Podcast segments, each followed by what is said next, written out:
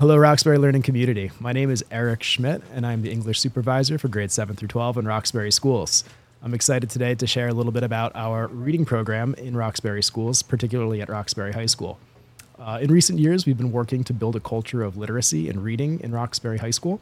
We've invested in classroom libraries so that every single classroom is stocked with a well-supplied, diverse, robust classroom library. And students have choice every single day to read a book that they find interesting and that they find fascinating.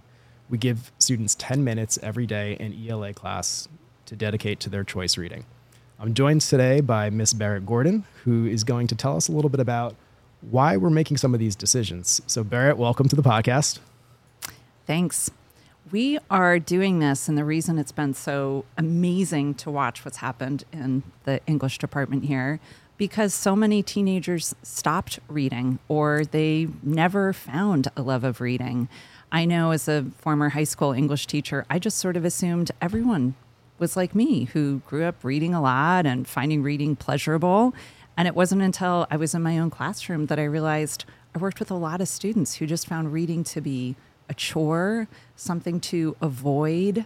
And I know myself, I don't particularly like to do things that feel hard. And for a lot of my students, reading just felt hard. And so by bringing in this whole idea of choice, turns out that almost every student says their favorite book is one they chose themselves. And so there's been this beautiful movement toward allowing students to find books that they want to read, that they can read, and that it's upped engagement. We really want to see students like Xavier and Ellie, want to read and enjoy reading. And we found that's really hard to do when we assign the same book at the same time for every single student, because we want you to be readers and find your own reading path. Awesome. Great, Ezra. Thank you so much. To talk a little bit about at the ground level, what's going on in the classroom, we're joined today by Mrs. Schmidt, 9th grade and 11th grade English teacher, and two of her students. We have Xavier Gomez and Ellie Mark, who goes by Ellie Severino. And they're here to tell us a little bit about how's it going in classroom right now. Class is just good. Beginning, we just read in Book Love, and I really like Book Love. It's we get to read our books for 10 minutes, and then we write jots at the end of it about what we're reading about, characters, making connections, and I just enjoy it a lot. I also like Book Love as well, because at the beginning of the school year, I just did not like reading at all. And I like how we're a little bit forced to reading, because I just never really been into books until Book Love, and I really am so happy for that.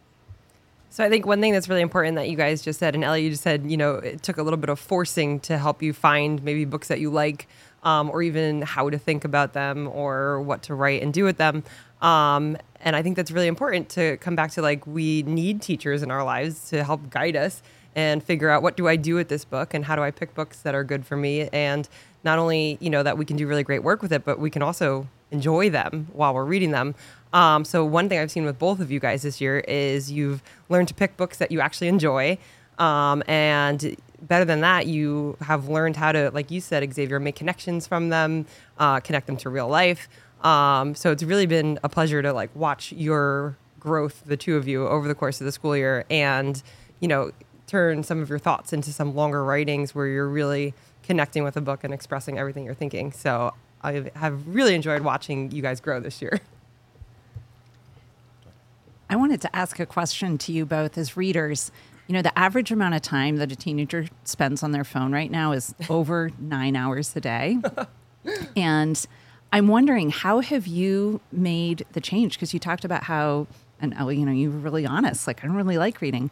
How have you made a change to picking up a book instead of a phone? I feel in class, we're just we always did 10-minute reading. So I feel I've always been I follow the rules. So I'm all right, I'll just get into it. When the first time I did it, I didn't really like it. But then we did it a lot of times, so I got used to it. So I'm oh, let me choose a book. At first, I wouldn't choose books I'd like. I'd choose books oh, I didn't like this book, but I'll just read it for the 10 minutes. But now I'm reading a book that I really like, and I feel I can make connections to and relate to the characters. And I just like Book Love. Book Love is like the best. Yeah, I also agree with Xavier because like sometimes it's just like when I pick like my own books and I really like get into it, it's like nothing else is there. I'm just like focused on the book. And that's what I enjoy the most about it. Mr. Schmidt, I've got a question for you. Sure. How did we evolve as a learning community in order to embrace this culture, this choice, and this love of reading? So I think the most important thing is that this obviously did not happen overnight. This has been a very long time coming. When I was hired here 14 years ago, we used to have something that some teachers did, but it wasn't like a program-wide thing where they had like a choice free reading Friday.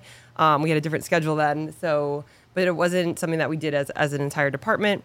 So over the years, you know, learning about Penny Kittle's research with Book Love and engagement, we just started adopting some of those practices and implementing them in our classroom. And it was a really slow progress, you know, at first getting kids to buy into this, even like you guys were talking about, like it takes time to really find what you love. And then, you know, getting teachers on board to also buy into the program. But I think now, 10 years later, we're really obviously seeing the effects of it where kids are walking around with books again. You know how to pick out books that you like, and you're finding like a love of reading again. But it was a long, long process that has taken a lot of time to get to this point. Absolutely.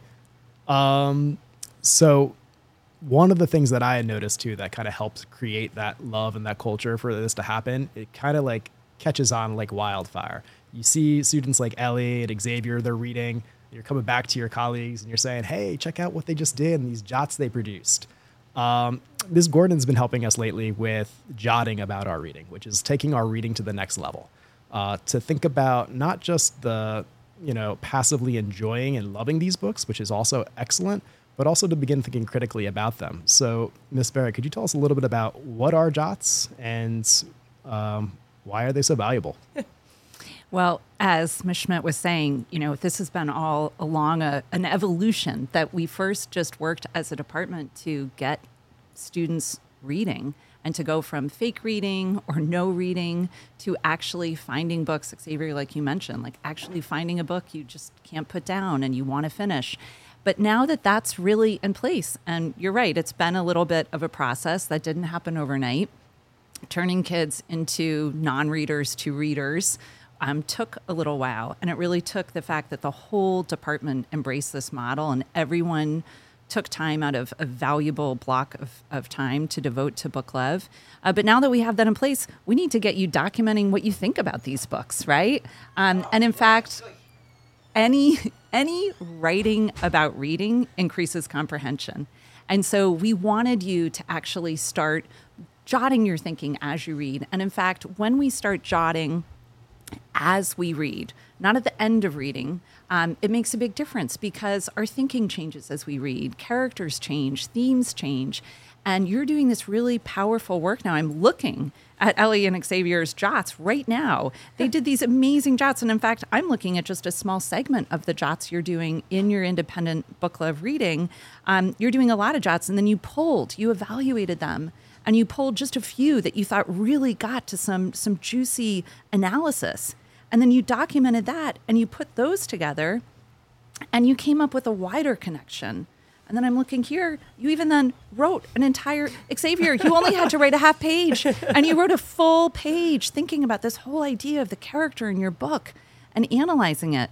And I want to point out, like, this wasn't even graded. Xavier, Ellie, can you tell us a little bit about how the jots have changed your writing about reading? I feel like jots, like they like make you choose like which segment of the reading you want to like pick. And I don't know, I feel like the jots, like making connections to them, like, I can't really speak. I don't know, I just like jots, like I said, they make connections to the reading and they let you choose which ones you want to like pick. And with my jots, there was a lot of like situations of a person in the book, like his name's Robbie, a situation in the book where he's passed away and his friends are like feeling guilty for his death. And I feel like, I haven't been in that situation before, but I feel like I can make connections to like what they're feeling, and like that's why I chose all those jots. All those jots are about like their friends' feelings after the death, and I feel like the jots help me like make more connections than I already have, like make me think more about what I'm reading. I also agree because I can like now like be more involved with the book, and I can like really see like, wow, like this is happening, and like you never know, because like Xavier said like about the book he's reading, like it can happen to you, or like you might not even know how they might be feeling, or just like as a friend too, like when you want to like like just be there for a friend and stuff. And also like for my book, it's like just like her teenage life as a freshman, which is like what I am right now, and like I can relate to her a lot. And just like even just writing this down and putting it in a piece of paper and like just making jots about it can really like pursue me into like reading it more, because I can like really get into it. So I'm hearing you guys say that reading these books are making you like sympathize with the characters and empathize and like really even process your own world through what you're reading, which is so awesome. And they're also doing quite a bit of analysis here. Yeah. I'm just looking at their post-its. They're analyzing conflict, character change, how themes are revealed. I'm impressed. Nice. Well, I hope you enjoyed your time with us today and got to learn a little bit about what we're doing in the classroom. Special thank you to Miss Berit Gordon. She's the author of No More Fake Reading, which you might want to check out if you want to learn a little bit more about what we're doing in our classrooms. Also, thank you to Mrs. Schmidt, who is here in support of these students, teaching these students and helping them every day. And special, special thanks to Ellie and Xavier. Thanks for being here today and sharing your experience with us. Thank you guys rock. Before we get out of here, this is Dr. Seip. I just need to add another comment as I'm listening to the conversation about the evolution of book love and choice reading here at Roxbury High School, as well as some of our other grade levels. Mr. Schmidt, who's been hosting this episode, has been absolutely instrumental to helping support this initiative and fill classroom libraries with books that are really interesting, enticing to students, and of areas that they would find that they can see themselves in the text. So I can't let the episode end without Mr. Schmidt getting the appropriate kudos for the effort he has done to support not only the teachers, but the students. Certainly the teachers and the students are the one making the magic happen every day. But without Mr. Schmidt's vision and leadership, I'm not sure it all comes together. So we also want to recognize and acknowledge Mr. Schmidt. I work in a lot of high schools across New Jersey, the U.S., and Canada. I've seen more powerful change happen in this building across the 3 years than in so many other places where I work. And it's a testament to the big picture vision and the support that teachers have gotten and really making these huge important shifts to supporting you all and being readers and being thinkers.